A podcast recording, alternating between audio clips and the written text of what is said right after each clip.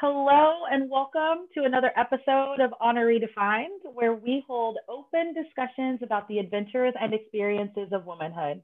I am your host, Ariana Williams, and before we get too far in this episode, make sure that you guys go and you click that subscribe button so you can stay up to date on the latest episodes, and don't forget that you can find Honor Redefined on Instagram to see more in-depth content from the podcast and about your host, me, Ariana Williams. Now, into the next week's episode. In this episode, I will be chatting with Chris, who identifies herself as a resilient, driven, caring, tough, and confident 54-year-old. Welcome, Chris. Hi. Glad to be here. Yeah, we're glad to have you. How are you feeling today as we arrive in this podcast episode? I feel great. It was a beautiful day, and yeah, I really look forward to this. Good. So before we get too far into it, can you just tell the podcast listeners where you are, like where you're located? I'm in Germany, Southwest, and I've been here for a very long time. I'm here because I'm half German, half American, and at one time my mom decided to come back over to Germany, and that's where I've been ever since. Okay. Yes. So Chris is our first international podcast guest. So we are super happy to have that, and just really being able to bring in that cultural perspective, because it's obviously, yes, we're all women, but they're based on like cultural experiences. Our womanhood can have a whole different experience going on there. So I look forward to getting into all of that.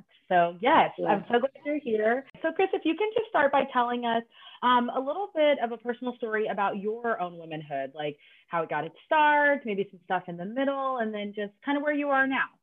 I was born, my mother's German, my father's American. He was stationed here in Germany.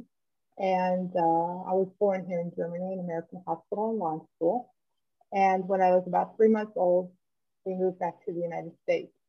I lived there till I was about 11. My parents separated got divorced when I was 6. And when I was about 11, I was in Germany actually at the time visiting my grandparents. And at one point, my mom decided to come also. And I've basically been here ever since. I used to travel back to the United States, of course, to visit my dad and my other side of the family, but I've lived here ever since. I started school here. I went to an American school, then I went to a German school. Then I started working. It just everything fell into place. So there was no motivation to go back to the States. And then I got pregnant. Yeah. And then, of course, I had my mother, my family, my close base was here, and I stayed here. And I had my son. I'm a single mother, and now I am a empty nester. I guess that's what you call it, empty nester. Yeah. Yeah. So that's basically the short version of beginning to end to where I'm at right now. Okay. Let me go back a little bit. So you said that you were, while you were overseas, then mom kind of came to join you, and then you guys just you stayed in Germany. What was that transition like, going from being, in this American space? And granted, I know you were still young at the time, but was that difficult to transition into after, it sounds like, having been there for at least some period of time in America? That was extremely difficult. But not at the time, or at least I didn't see it like that at that time. Because of my nature and who I am, I adapt. I've always adapted, even as a kid. I didn't realize that till later. So I took situations the way they were. My mother, I was here visiting my grandmother, and my mom shows up. Basically, I don't want to go back to the States. We're going to stay here and, start our life over. So I just accepted it for what it was. Later on, the older I got, I did realize that it was pretty tough on me, because I didn't have I didn't say the goodbyes. I left friends behind We didn't have Facebook. We didn't have we had telephones, but long distance was crazy, but it was unheard of. So I lost a lot of friends, a lot of connections. And I did blame my mom a lot for that later on in the years. Yeah. Also really not intentionally, it just happened.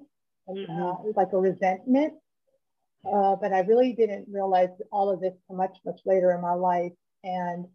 But I know she did what she thought was best. Yeah. But we all make mistakes. And I say to myself, I probably would have handled it different, but those were different times. And she had to make a decision, and that was the decision that she made. So now I can live with it, of course. But so it's a difference between how I accepted it then and how I see it now. Yeah. Now, do you feel like once you had a child, did it become easier to understand more about that? You said she had to do what she had to do, and she had to handle it the way that she thought was best at the time. Do you feel like after having a child that became easier for you to understand that concept of a parent having to make these decisions and always not knowing what to do? Well, it did and it didn't. Because also, how about we make a transition and just tell us a little more about this cultural aspect? How do you feel what are some of the cultural influences that you think support your womanhood? You mentioned earlier that you are half American, half German. So I just wonder how those two parts come together for the venture of being a woman and your own individual womanhood. Yeah, I have a very multicultural family. Mm-hmm. My family in this state, they're Italian descent. So my nonnas and my aunties, they also have a European background. So, are they American Italian then? They were either born, my aunt and uncles, my grandfather, some of them were born in the United States and some came over with my great-grandparents. Okay. So they spoke Italian, the whole thing, and they're very Italian family. So I've always had the European, so when we came back to Germany, or when we stayed in Germany, my mother remarried. And so she wasn't a single parent anymore. And when I had my son, I was a single parent. So I was in the same situation she was when she first came to Germany, or when we lived in the United States, from age 6 to when I came here. So yes, I had to make this decision, and I didn't have anybody to talk to about it. Yeah. I didn't have a husband to say, okay, well, what do you think? And how should we do this? And so I understand that point that you have to make decisions. Yeah. But what I tried to do later on with my son is to involve him in as many decisions as possible. Mm. That was the difference. Yeah. That was the difference in her and the way I did it. Yeah.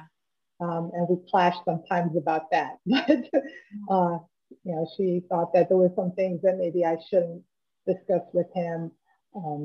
But yeah, that's how I handled it. Yeah. Because I didn't want to leave him out of every input. I mean, of course, there were things that I didn't want to talk to him about, and I had to make a decision on my own. Yeah. But I tried anything that involved him. I tried to, let him in on it and see his side of the story or what he thinks. Yeah. So it was subconsciously, I think that's what I did that because, as I said, I got older, I realized how that really messed with me. I wasn't able to point, say something like, hey, we're moving, what's going on. Right. Yeah. Well, and as a kid, you don't really have all the words, right, to even formulate like, I'm not okay with this thing, or I am okay with it, but I don't have the words to like express it. Right. And so you're like really just kind of trying to like navigate this experience while also trying to acclimate to the new part of your life. Yeah.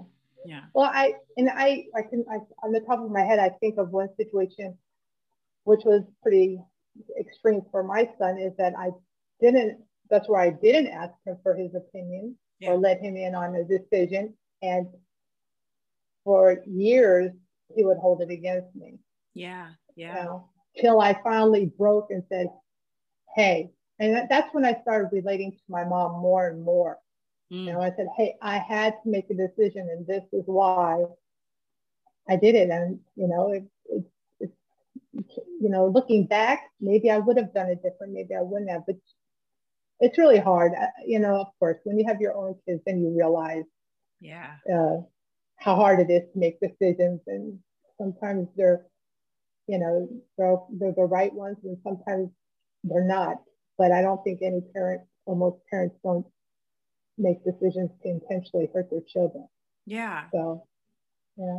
You know, I think a lot of times, like, you know, like for, obviously I'm not a parent, so I only know like an outside perspective of the experience, but like, I think like everybody's just trying to do what they know how to do best. And a lot of times, like, people don't have all the resources or the skills or, you know, whatever it is, just the abilities to do certain things. And yet you have to answer for those things sometimes, you know, 20, 30, 40, you know, 10, how many ever long, you know, years like down the road.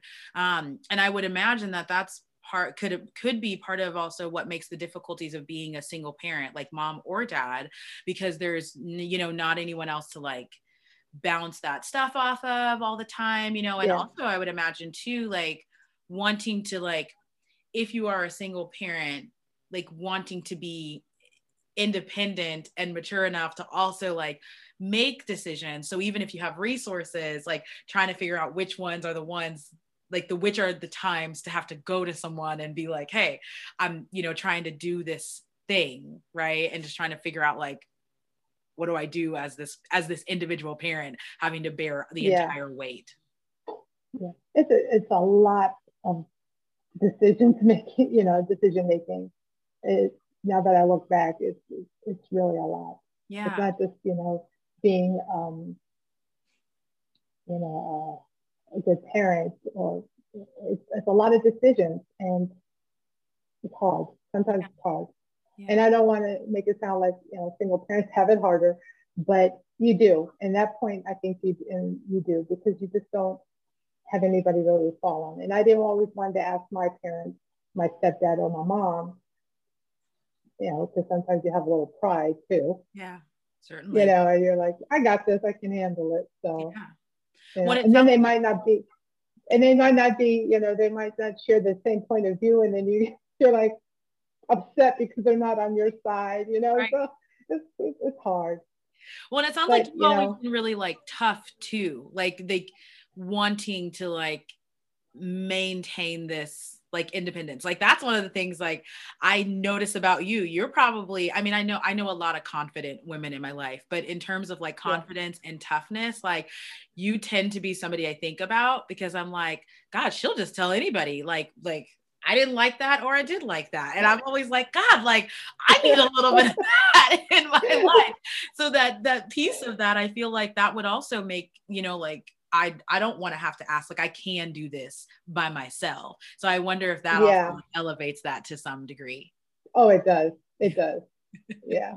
And I'm an only child too. So that's probably also a factor. You know, if you put all these little pieces together, you know, and I think that's something too, because I always, you know, did my thing. And so that's probably part of it also. Yeah. Because obviously we know there are tons of parents out there who are either single parents by choice or single parents by circumstance, you know, whatever that might be. But like, how does you know, being a single parent, you know, I think a lot of times that also like takes up a lot of your life, right? Because you are having to do so much. So the concept, we were even kind of talking about it earlier, like the concept of being like labeled a single parent, we know how much it goes into it, but it also is like this, when people describe it, sometimes it's like this one-dimensional kind of thing, but it's riddled with all this stuff. So like, how does, for you, like as a single parent and for a single parent, like, how do you find who you are? You know what I mean? And like carry also that motivation and weight for being like a person, a woman, you know, and trying to like establish all these other things outside of being a single mom. Honestly, I lost it for a long time. I think if I look back, it was only being a mom, only looking out for my son, only doing the best for him, working 2-3 jobs. So I lost myself in a sense. Yeah. It didn't come till back to me till later. I had also gotten real sick at one point. Yeah. And that's where I had to realize that I have to go down a notch and start thinking about myself and start doing things that make me happy. And, you know, not just, you know, my son and work and come home, eat, sleep, and repeat, you know? Yeah. So, yeah, I had to relearn that. Yeah. What did you ultimately like decide was the thing that you wanted to do? Like you said, like do things that make me happy, like venture into these other areas of my life outside of what I've been doing. Like you said that you had been sick, but like, I mean, obviously I would imagine for a lot of people, like when that moment comes, right? And life is like, life isn't going to be how you thought it was. It does kick that in gear. So how do you start to like make that transition out of like that difficult time period and then trying to figure out like what even matters to Chris? Well, that was crazy because when the doctors told me that I had to, you know, like go down a little bit, step down a little bit. And all I could always think is, this is my life. This is normal. Yeah. What's wrong? I thought I was healthy to then. Yeah, this is my life. I was younger, of course. I was, you know, maybe in my mid-30s and end of the 30s. And I just, you know, and then the next doctor would say something like similar to the first one. And I'm like, this is not true. And then, you know, you have to think about yourself. You have to, and I couldn't think of anything. I didn't know what would I want to do for myself. And I actually thought I was doing things for myself, but I really wasn't, you know. I can't really describe it because, you know, I would meet with friends and I would go out and I would do this and that. Yeah. But I think my mind was still with my son and raising him and, you know, work and this and that. So I wasn't really winding down. You know, I would go to a spa and that's a good example. I went to a spa and I had my shoulders up to my ears and she's trying to give me a facial. And she says, relax. I said, I am relaxed. She said, no, you're not. She said, no, you're not. Your shoulders are up to your ears. And I said, what? And she tapped me on my shoulders. And then I realized how far I'd raised them up, you know? Mm-hmm. And she tapped me and I said, oh, okay. I said, yeah. So, you know what I mean? So like I was doing things, but I was still tense. I wasn't relaxed. My mind was somewhere else. Yeah. So that took a while. And I didn't really do a lot of different things. Mm-hmm. The way I went about it changed. Got it. You know, my mindset is now I'm taking this walk and I don't want to hear my phone. I don't want to hear this. This is me and my dog and, you know, just the birds. Yeah. Yeah. You know, try to unwind, try to turn things off. Yeah. Of course, he got older. The older my son got, the easier it also got for me. So, yeah. I totally understand. Of course, I had to let go. Yeah. Right. Right. I feel like that's so hard to do, to let go. I was actually just talking about that this morning. Like when you've lived in a state, and when I say state, I mean like mental state, like when you've lived in a mental state for however long you've been living in that state, it's just becomes a part of you. Like when you were talking about the shoulders, I totally get that. Like I totally get that, because I tend to, whether like it's a massage or I'm doing meditation or I'm on a walk, like I could be thinking about 50 things while I'm trying to relax. I even had to create a sticky note that's that literally says, "Yeah, I know, relax," and then I have like a whole list of things that I can do. I'm like, ah, oh. Yeah. You're not the only one. I can think of. I went 1,000 things. I went to this meditation. I couldn't do yoga because my mind was always at home, and I went to this meditation like session. And we were all laying on the floor and the CD was on. It was a calm ocean breeze. And this voice was telling you to, you know, breathe in, breathe out, do this, do that. And all I'm thinking is, my mind is, I have laundry to do. What am I going to cook tonight? What's going on? Okay, does he still have homework? Okay, then I have to pick him up from practice. I got up and I said, no, this is not for me. I just couldn't, you know. And that's a learning process. You have to learn how to do that, you know. It was so funny. Afterwards, I was like, this is crazy. This is not normal. Did you ever get to the point of getting back to it? Like, did you ever go back to try and do the meditation or the yoga? No, because I failed so bad at it. Yeah. Especially at the meditation one. Maybe I should try it again, but I failed so bad. I mean, other people think, yeah, and I felt this and I felt that. And I'm like, where were they? Because I was definitely not there. What happened? Am I doing this wrong? Yeah, exactly. So I do other things. I mean, now with COVID, of course, yeah, that's a whole, brings you back a little bit. Yeah. Yeah. Changes some things, you know. I will say, on the meditation cue, it takes a lifetime to like get that stuff down. Like I've been doing it for now, probably about 2 years. And I just got up to like a place where I can do 5 minutes of like no actual, because they do like guided meditations where like somebody's talking to you and like, you know, working through it. And then there's just like meditation where it's just like, just sound, you know, or sometimes no sound. And I just got to a place where I can even do 5 minutes of sound, but not guided. And I've been doing that for 2 years. So like, just keep that in mind. Like, and I think also for like people like you and I, where our brains are continually going, it doesn't make sense to us to have nothing to think about. It's like, how dare you tell me to not have something on my brain? Like, you know? So that's exactly, it's always something, but I'm better at it. You know, it's a learning process. Yeah.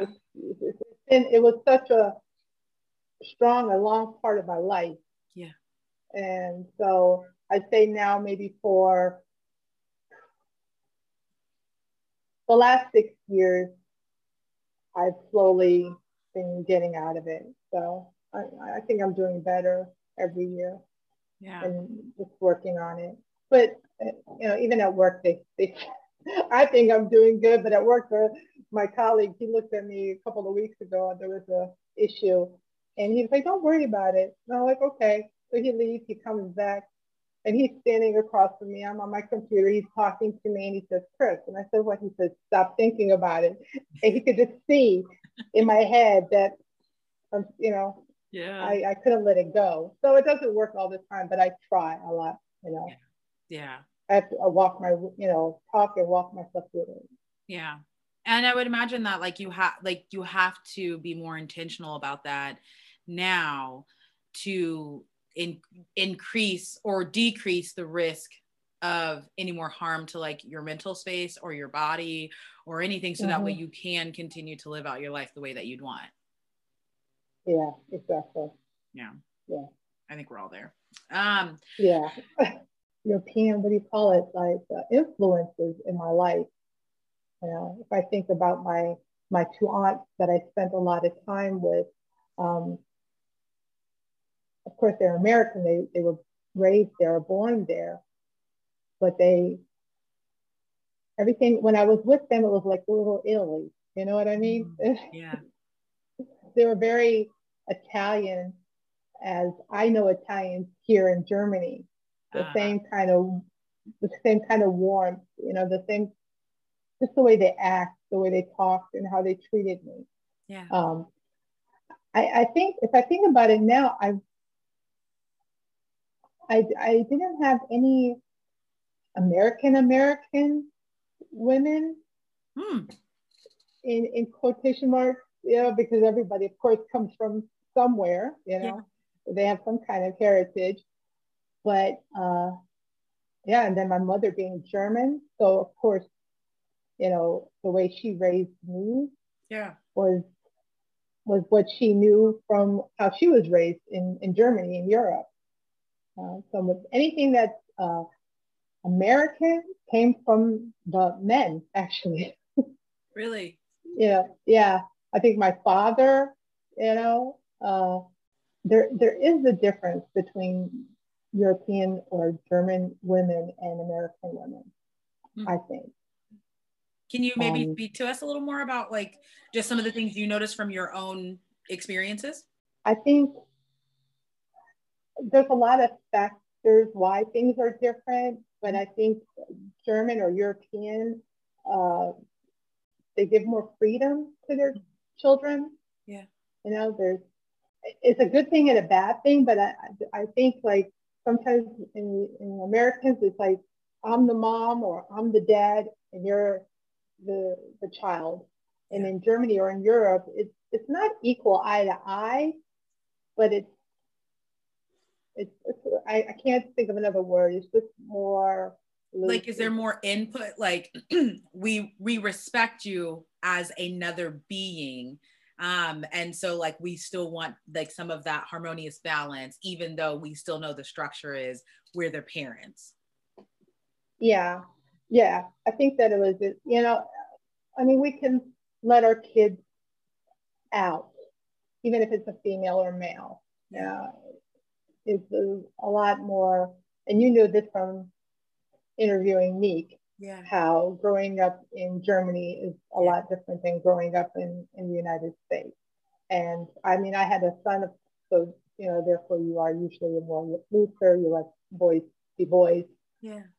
But even for girls, and for me growing up, yeah, I was able to do everything and anything I wanted, basically, you know. And it doesn't mean that, oh, because we're loose and I experienced it in drugs and I got drunk every weekend, you know, you still have that respect and you know your limit. Yeah. You just, you know, your parents just don't put you on a tighter leash or whatever. Yeah. So that growing up in Germany was great. And I wouldn't want to miss it. I mean, I loved the time when I was in the United States. We lived in a great neighborhood. I had also very diverse friends from different cultural backgrounds, races. But in Germany, it was great. Yeah.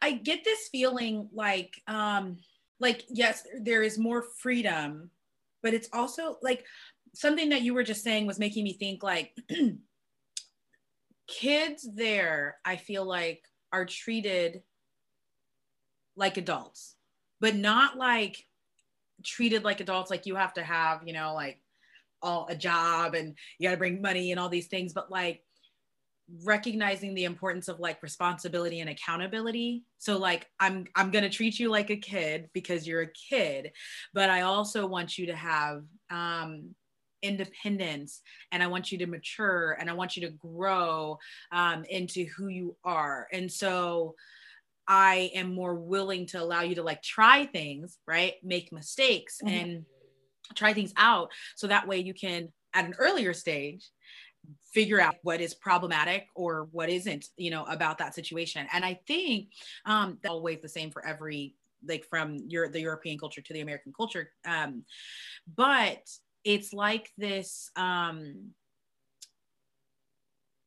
there is a higher level of accountability early on, which in my experience tends to make them, the youth appear at least more mature than what I feel like in the American culture. Cause sometimes like I can remember like talking to youth who were like, you know, 14 years old, and I'm 14 years old, like talking to them, and they're talking about things, you know, like what's happening in history, you know, and like all these things. And I'm like, I just really want to go get like this popsicle and go swimming. Like, what are you talking about? Like, you know, it's yeah, like, I know. So it's like they're yeah. We're having two very different conversations based on that understanding of, I just keep going back to accountability. Like they know what is expected of them, and the boundaries I feel like are set, and they're very clearly like defined. Like, no, we don't want you to go out here drinking alcohol, even though you can, but also exactly. knowing that if you have a sip, you're not going to like just get arrested for that thing either. Right. Like that corporal punishment kind of experience that I think tends to has shown to be true, at least at times, in American culture. What do you think about what I'm saying? I think like if I think about my mom's generation and the way I was raised, she was more from a generation, and you know, you have to think about Germany and their history. My mom was born right after the World War II. Yeah. So she wasn't able to do a lot of things. Yeah. You know, they didn't have a lot, and she wasn't able to do a lot. And especially as a female, you're always looked upon funny if you did something that wasn't appropriate. Yeah. Nowadays, we would say she didn't even do anything, but you know, that was a different time. Yeah. So that's a reason I think why my mom's generation, why they raised us that way, because they didn't have it, so they're going to let us have it. That's why she was more relaxed about certain things. Yeah. Then, of course, I passed that down to the next generation. Yeah. But also, I think my generation is trying to toe that back a little bit. Yeah. You know, we want you to have your freedom, but we don't want you to have that much, because we know now, you know, the world is still spinning, and, you know, things are happening. And, you know, so we're seeing what's out there. We maybe experienced ourselves. So, you know, it's like a give and take. Yeah. You know, we want you to have what we had, but we also want to, you know, protect you and, you know, keep you at a shorter leash. And now the next generation from my son on, that generation, I don't know what's wrong with them. I don't know what their kids are going to be like, but yeah, I have some colleagues and they have younger kids, and that's a whole different story. Yeah, things are going to be interesting.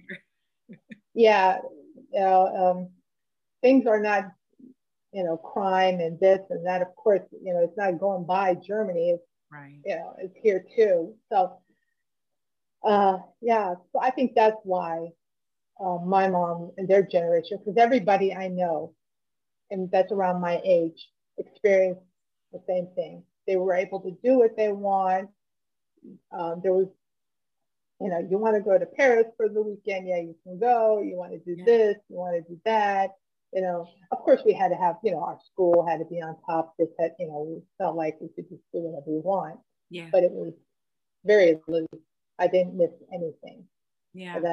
That I must say. You know. Mm. So. That's good. Yeah.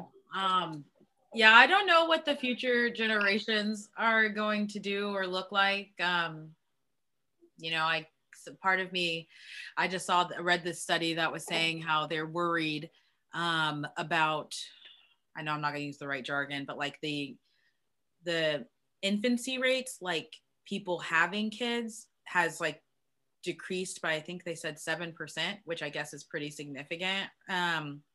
In that realm.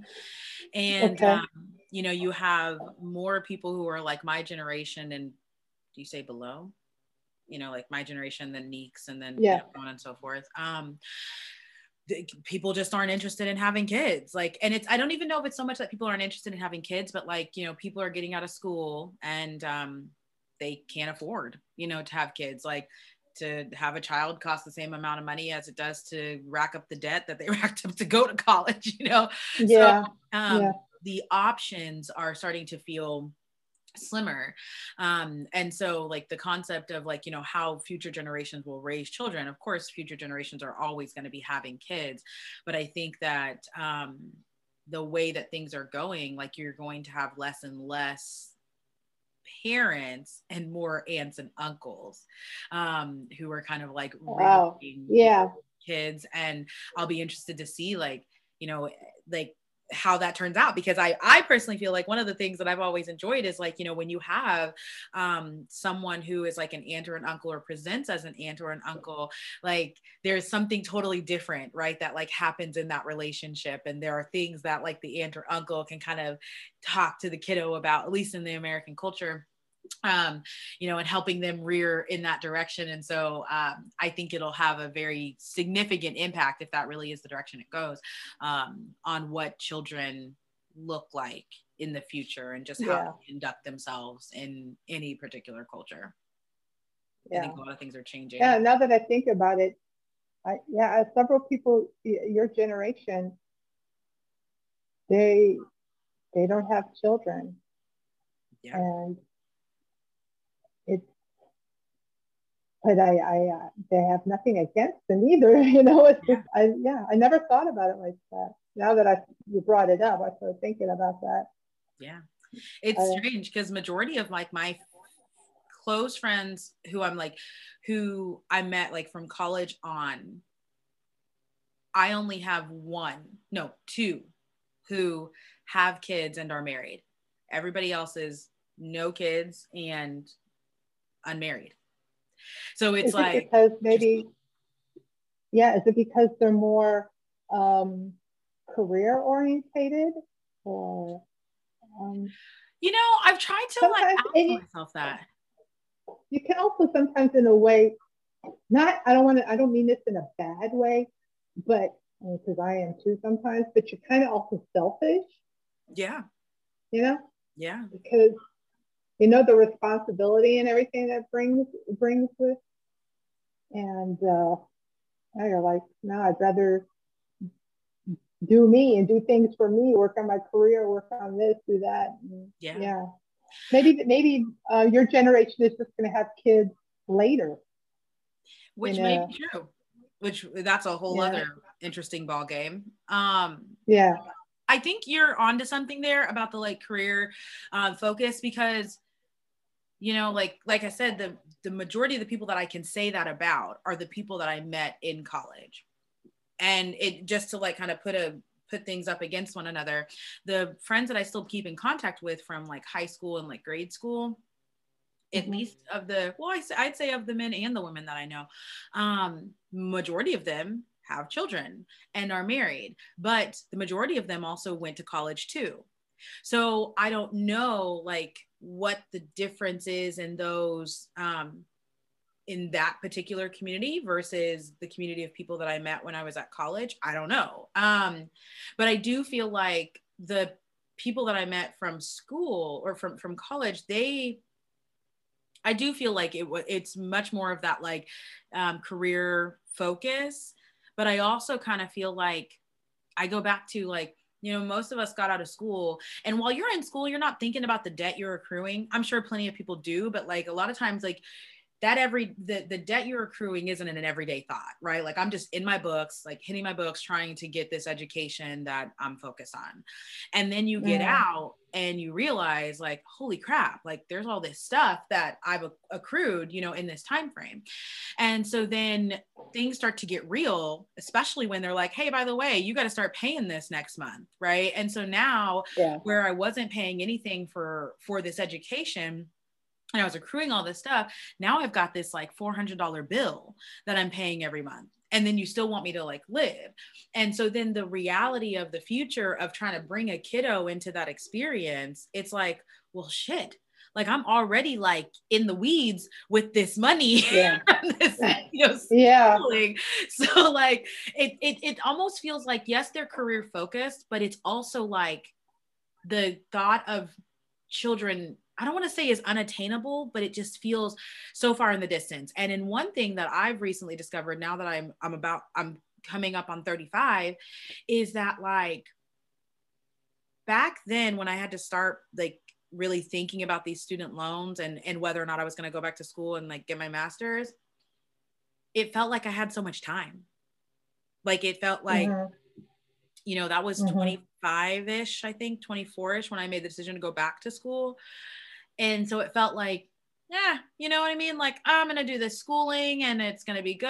And yeah, you know, by the time I'm done, I'll be 29 and I can start living that life. But for me, at least in my career path, one of the things I did not account for was what would have to happen after I got the degree, the second degree, because once I got into it, then I realized, oh yeah, then you also have to do this like practicum at the end of it. And once you do that practicum, after you get the schooling and you get the degree, then you have to wait 4 to 5 years before they actually say you're a therapist. So it's like that track that originally started out as 4 years turned into almost a 10-year process. And now I'm, you know, 35, about to be 35, realizing like, whoa, that window was so much smaller than what I thought it was going to be. And now the distance to having children is like, you know, they start to say what it's like 37 when they say like, you shouldn't be having kids anymore, or like, you know, the risks go up or something. Like that. 30, late 30s. So it's kind of like, okay, well, I'm 2 years, 3 years, you know, whatever from that. And I still don't feel like I'm in a position where I can even truly afford kids. So it's like, it almost feels like that's less of an opportunity that's available to us. Yeah. Well, in Germany, we really don't have to worry about the college financial thing because it is covered for most of it. Yeah. So you'll have your degree and you might have a little loan that you have to pay back, but it's nothing compared to the United States. But my son, for instance, he's his girlfriend, they're in college together, and they're doing their master's right now, and she's a couple of years younger, I think 3 or 4 years younger. And I think my son is looking to, well, when I get my master's and, you know, we get settled in, then you know, I'll get married and then I want kids. And she says, well, yeah, that's all fine, but I'm not going to be the one staying home watching the kids all the time because I've been doing this master's with you. So, you know, and I totally understand her. Yeah. You know, he's at the point where he's like, okay, I'm going to be 30 in 2 years. I want to get a family going. Yeah. And she says, you know, she'll be, so when he's 30, she might be 26. She has her master's. She wants to live and do her job, which she has learned for. So I don't know how that's going to go. They, you know, you might have to wait because I totally understand her. Why go through that? Yeah. And then be a stay-home mom. So she's basically saying, well, if you stay home too sometimes, maybe we can work this out. But I'm not. Back and forth. Well, that's where maybe grandma comes in and then she can move up there. Right? So see, like when you have that family dynamic, when you have the support system there, then the resources to be able to do that. Yeah. But I don't think he wants to really be there for his kids. That's really a major thing for him. So I'll be around, but not maybe as much as in my heart I wish I could be. Hey, you know what? The one thing I've learned just in like having friends who have had children, or even just like in my limited experiences of like when I used to be a nanny, like I recognize how much people need help when it comes to kids. Yeah. Like, and it's so funny. My mom always it cracks me up. She'll be like, my mom was a single mom too, and she'll say things, you know, like, I don't understand why these girls these days are like, I can't shower today. Like, you know, and all these things. Yeah. And I crack up because I'm like, Mom, like, you know, like having children is hard. She's like, I know, I had one and I did it by myself. Like I took showers. I totally get it. they come with these gadgets and these new things, and they're like, hey, you have to have this. Two colleagues, they just had babies. And like, you have to have this. And I'm like, what? What is that? You know, how did I raise my son without it? Right? Did I miss something? And they sell it to you like, you know, you look at them and you're doubting yourself. Like, what did I do wrong? Should I have this? Whatever. Crazy. Yeah, and I totally feel your mom on that one. Yeah, you can't take showers. Like, I hear that too. I haven't took a shower for 5 days. I'm like, what? How does that work? Right. Well, and what you just said about the doubt, like, I feel like that's like a huge part of it. Like, I feel like, you know, I'm sure that like people have had doubt for years, like being parents. And I think that like, it feels like when I talk to my friends now who have children, it's like, there's so much, you know, like of this, you're not a good mom if, right. And so like, if you don't get this gadget, you're not a good mom. Yeah. I think that marketing and all of that certainly has like played into, you know, like, oh, if you're not a mom who cleans all day long, right, then you're not a good mom. If you're a mom who doesn't go and be an independent woman and make her own paycheck, then you're not a good mom, you know, like, so all these things that kind of come into that. And I think that, that has been extremely ineffective to how women experience themselves as mom in comparison to what it used to look like when we didn't have all the noise in the background. That's true. I mean, it's gotten worse, and that aspect has definitely gotten worse because of social media and everything. And you know, everybody has a prize baby and a beautiful home, and everything is perfect, and you want that too. But I mean, it was there for me too. I mean, I could think of right off the top of my head, I had a situation. Dominique went to a school that was my son. I don't think I mentioned his name yet, but he went to a school that was about 25 minutes away from here. Yeah. And one day I dropped him off at school, and he got out of the car, and he was almost in tears because he had forgot something at home that he needed that day. Yeah. I actually had to go to work afterwards. Yeah. But I felt so bad for him. And also I was worried about what people would think if I sent him to school without that I drove home, got what he needed, and drove back to the school. Oh, wow. So he could have it on time. And that's something I'll never forget either, that I put myself under so much stress and pressure, you know, because what was the worst scenario? What would happen to him? They're not going to kick him out of school. He might not get a good grade. So what? He was a good student. He'll make it up with something else. But in my mind, I'm thinking, oh, I don't have my, you know, together. Yeah. And they're not going to point it at him. They're going to point it at me and say, you should have looked in his backpack. You should have made sure he had this. You should have done this, and you should have done that. Yeah. And that's why I did it, because I didn't want anybody to think that I was failing as a mom. Yeah. You know, and now with social media and all that stuff, it's gotten a lot worse. It's even more hard. Yeah. It's like parent shaming. Yeah, it is. You know, everybody knows it better. Everybody does it better. Yeah. Yeah. And it's not just parenting, it's everything. Yeah, right, right. If we can, you know, that's the one thing I'll say, Americans are not. Social media, we can shame the hell out of anything. Anything. Yeah. And that is such a shame, actually. If you have nothing to do with your life besides getting on someone's page and shaming them and calling them names and whatever. It's like, you're the one that really has the problem, you know? Yeah. Because if you see something you don't like and it's not harmful to anybody or the world, just keep on moving, you know? It should be that way. You don't have to comment. It should be that way. And we think that way, and I'm sure a lot of other people do, but unfortunately a lot of people don't. Right, right. And those tend to be the ones who are the people who are like out there trolling, right, to those other people about all the problems or all the things they're doing wrong. Yeah. Yeah.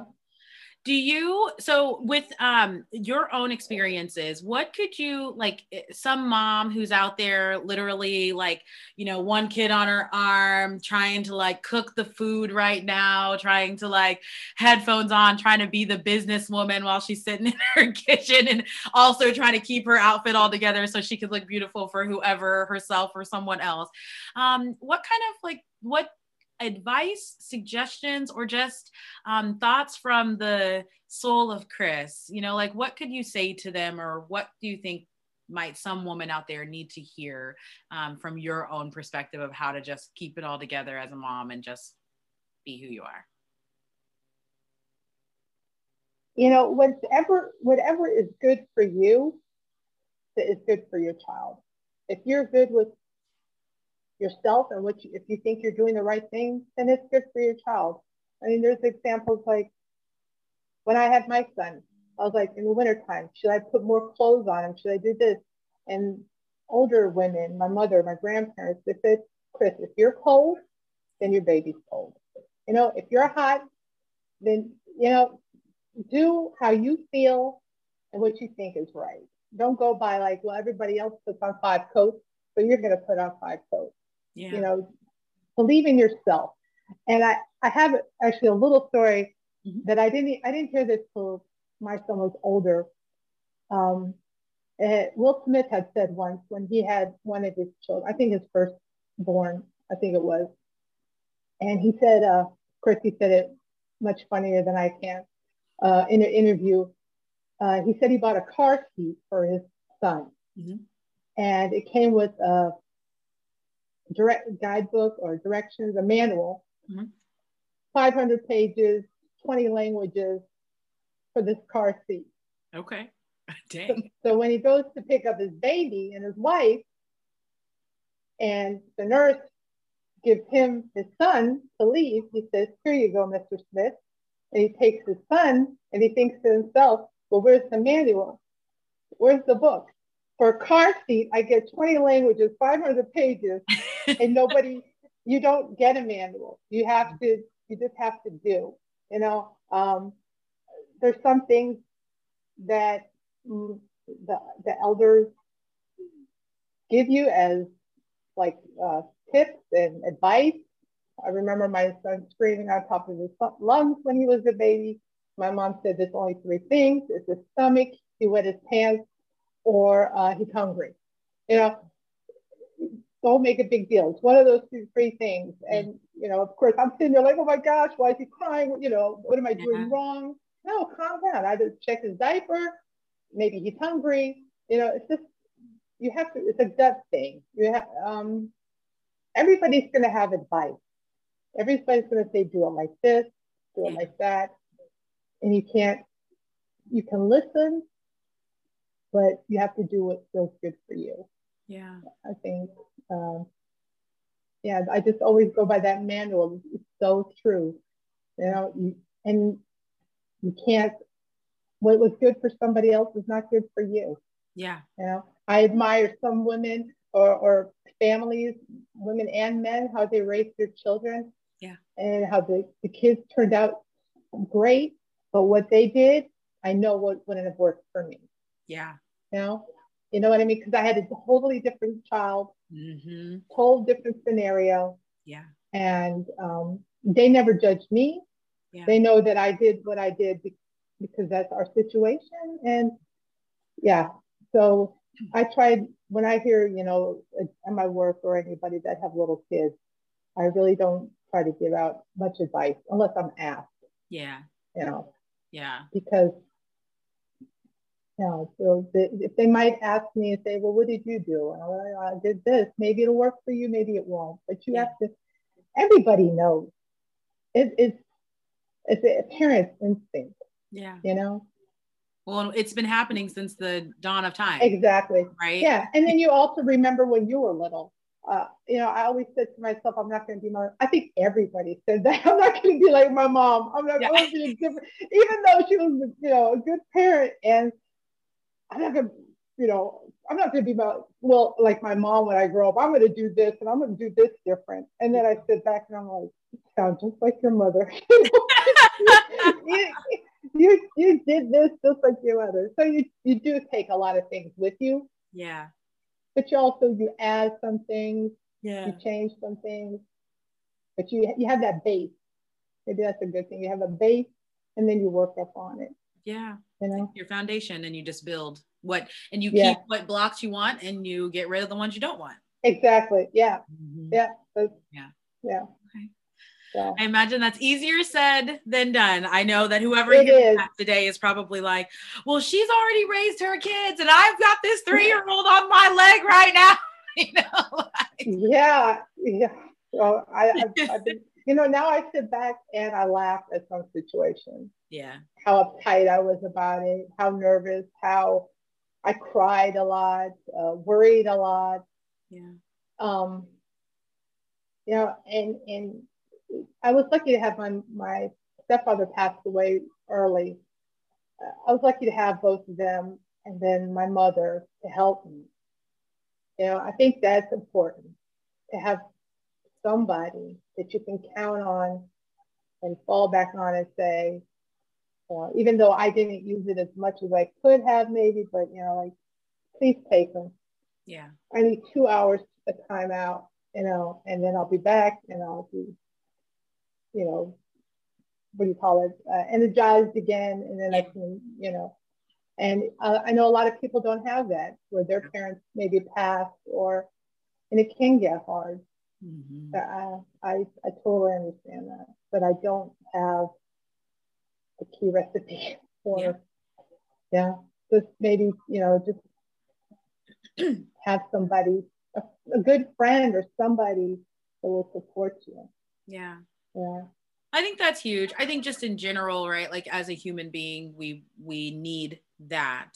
But I think that what I really got out of what you were saying, and I think it applies whether or not you have children or not, that, you know, if something works for you, then let that thing work for you, right? So if that thing works for you, then it's going to work for your kiddo. If you are feeling hot, or you don't like the flavor of something, your kiddo might not like that flavor either, right? And so, you know, just how important it is to really just like listen to your instincts, right? Like, I think that's also another thing that all the gadgets and all the marketing and all the things has really affected, is people to listen to their internal compass.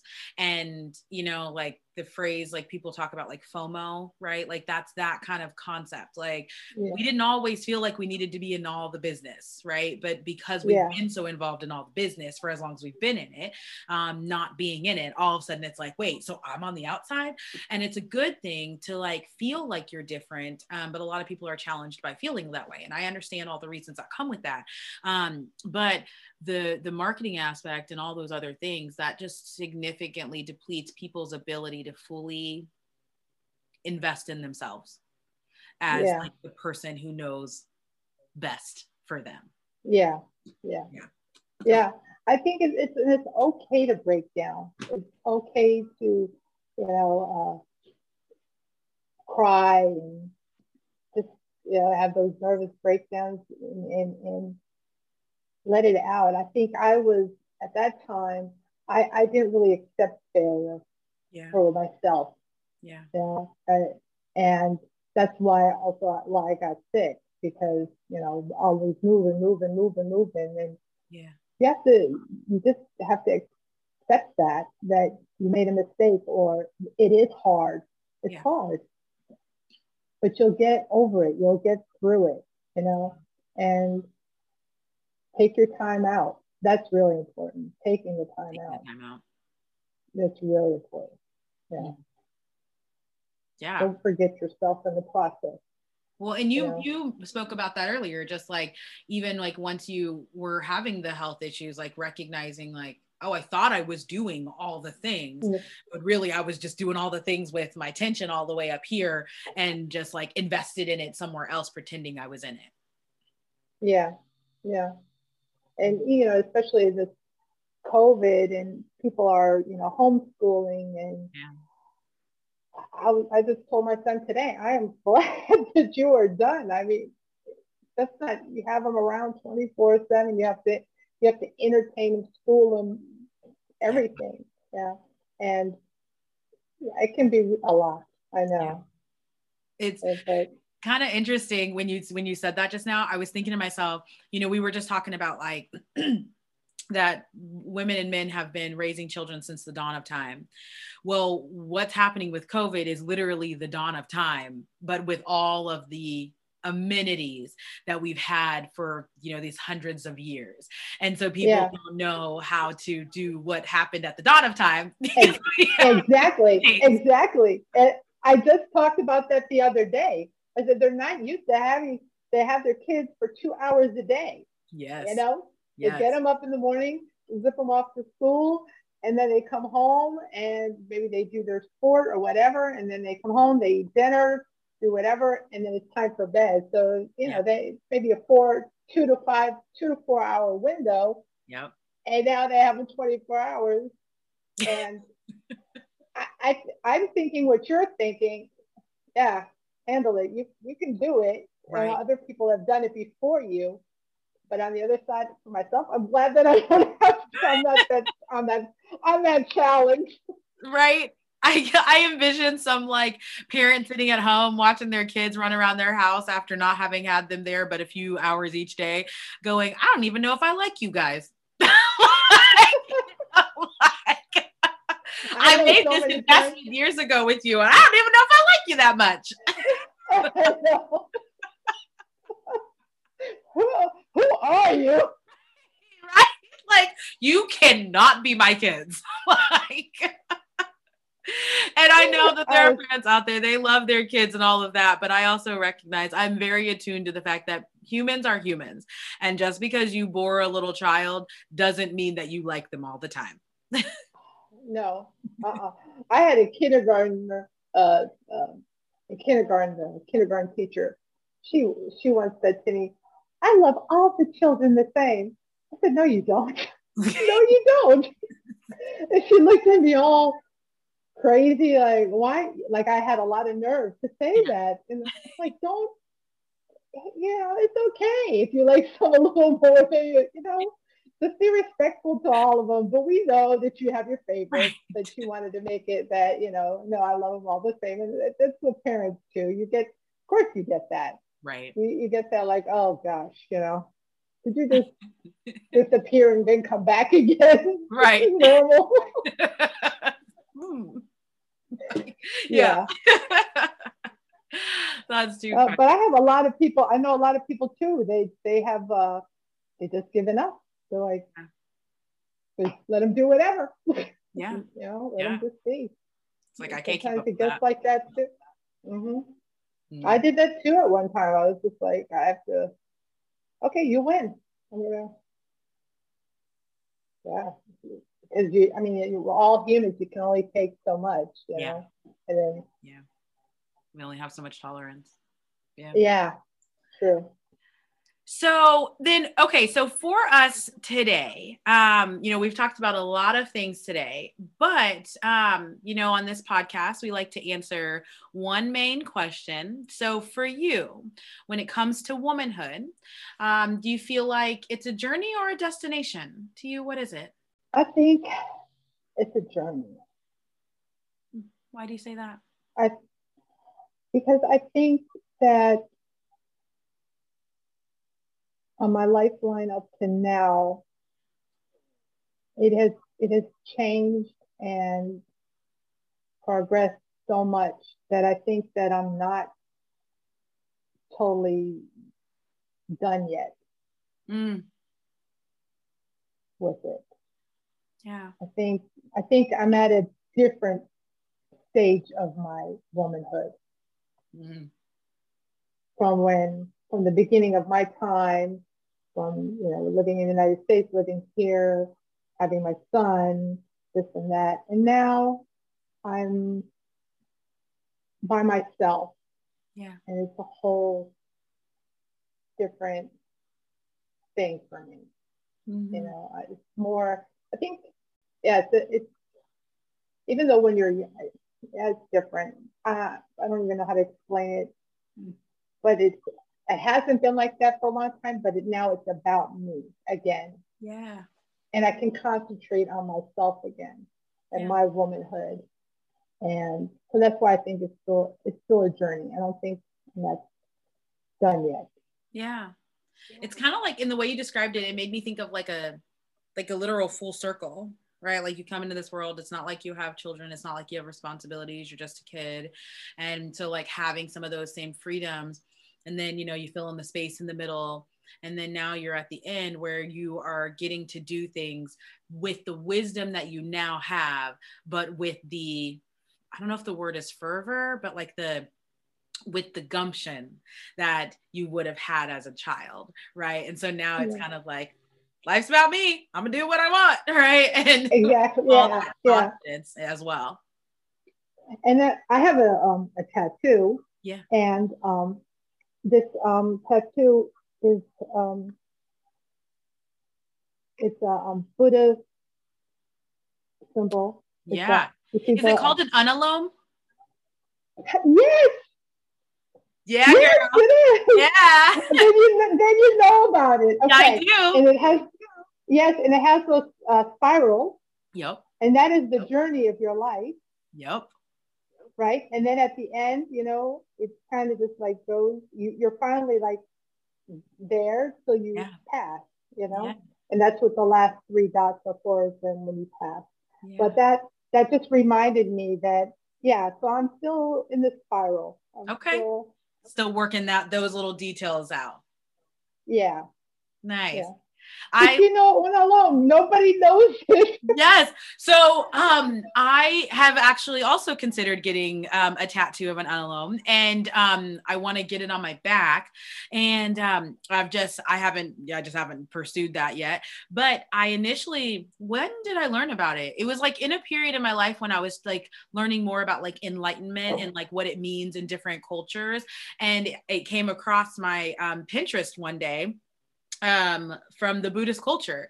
And so then I did a little research into it, and it talked about, you know, like essentially you can create the unalome to do whatever you want it to do, but it's got loops, you know, to express like those time periods in your life when you're growing. And then, you know, that transformation that happens near the end where you're like stabilizing in your life, and then, you know, slowly transitioning out of this body that we are in, you know, to whatever may come next. And so I just always love the concept of it, because I think it is so representative of what life really looks like. And then I met a girl in one of my groups who, she had one, and it was so funny. She like had it on her arm. She's like, "Oh, I got a tattoo." I was like, "Oh, it's an unalome." She goes, "Oh my God, you know what that is?" I was like, "Yeah, right."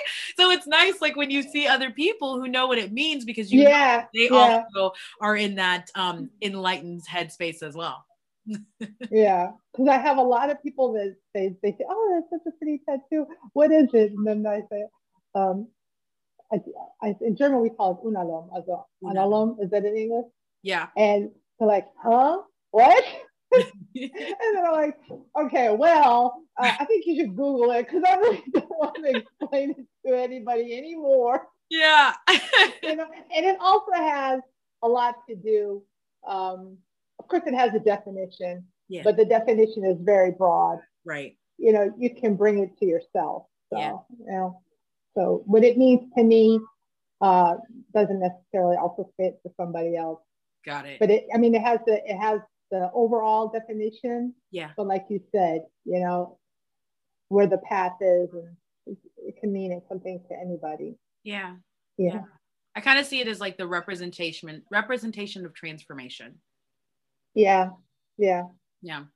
I think that like whenever that tattoo does come to pass for me, like that, because I agree with you, trying to explain it to someone, it's like, well, you know, you start here, and then you gotta try to like explain all the things right about it. It's like, I'm not about to do this with everybody. Yeah, exactly. And then they don't have any sense for that kind of stuff, and they're like, "What do you mean you start here? where do you go?" Right. That's one of those moments you're like, you are unenlightened, and I am not going to be the one to enlighten you. I do. I tell them to Google it. I Google it. That's so funny. Okay. So Miss Chris, tell us, is there anything else that you feel like you want the listeners to know before we wrap up today? I just think everybody should be true to themselves, and not to let anybody say you're too tough, you're too strong, you know, you're too, confident. That was something that I had to deal with a lot, you know, that you're such a tough person, but in a negative way, you know? And I just think if you're similar to me or whatever, be you. It's okay to be that way. Yeah. You know, life makes us what we are and who we are. And it's okay to be you. And if you are more reserved and quiet, then that's you. Yeah. And you don't have to change because someone says, I wish you would open up and speak more. Yeah. You know, either you like me the way I am or just keep it moving, you know? And that's what I wish people would do in general, just accept people for the way they are and not always judge them. When I was younger, I heard that so often, that, you know, you're such a tough kid. I used to always play with boys. So, you know, I was a little wrestling and this kind of stuff. And, you know, I always felt kind of, I didn't fit in. I wasn't right. Yeah. You know, I wanted to play with the boys. I wanted to do boys sports. I wanted to do this. And, you know, I wanted to be the best at everything. And that wasn't, you know, girls don't do that. And look at us today, how far we have came for so many women that didn't listen to it. Right. You know, didn't listen to it. And it's just, I'm so proud. I forgot her name that spoke, because she's the recent one that comes to my mind. She spoke at Biden inauguration. The poet, Amanda Gorman, and I get tears in my eyes for joy, you know, because she has a speech impediment, and she didn't let anybody. I mean, even I saw an interview with her where even her sister was, you know, making fun of her and saying, you know, why do you want? When she was littler, why do you want to do this? You can't even say all right. You can't say this right, and you know, and she was tough, and she stuck to what she loved, and that's just the best way to go. It's just to be yourself and not, you know, I think her sister was more joking with her. I mean, she probably didn't really want to bring her down or anything, but people do that and don't really know what the effect it is. And a lot of people can't resist that. A lot of people can't stick to their grounds and say, hey, I don't care what you say. Yeah. I'm gonna go live on a mic at a poet that show or whatever, you know, and that's just thanks to all those women that have done that and paved the path for us. And that's really all I can say. And I think I did okay. I think I did okay with staying the way I am. You know, it just wouldn't be true. And people can see through that too. Yeah. Yeah. You know? If they're already going to find you out anyway, you might as well as just be you. So that way you don't have to try and like make up on the back end. Yeah. I mean, I know I'm a tough cookie sometimes, and I know I was sometimes not that, you know, it's a tough pill to swallow. Yeah. You know, but, you know, I take criticism if it's, you know, but you know what I mean? Like constructive. If they say, hey, Chris, constructive. Exactly. What you think you were kind of out of line? I'm the type of person that can think about it. Yeah. But if somebody is just like, oh, you should have done this and you should have done that. And don't you think, think, no. And get rid of those people out of your life.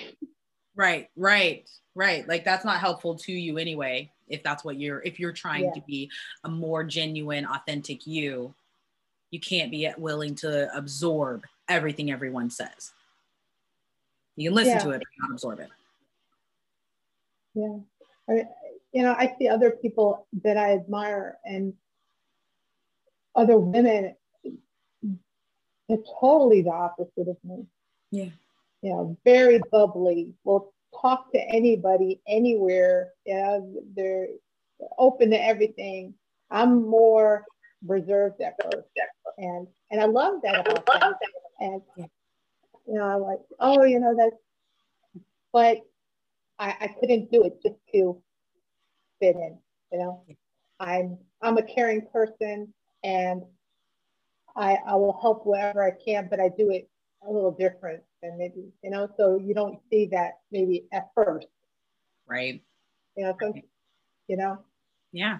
You do it from a harder exterior, but it's still there. Yeah, it's there. Yeah. Okay.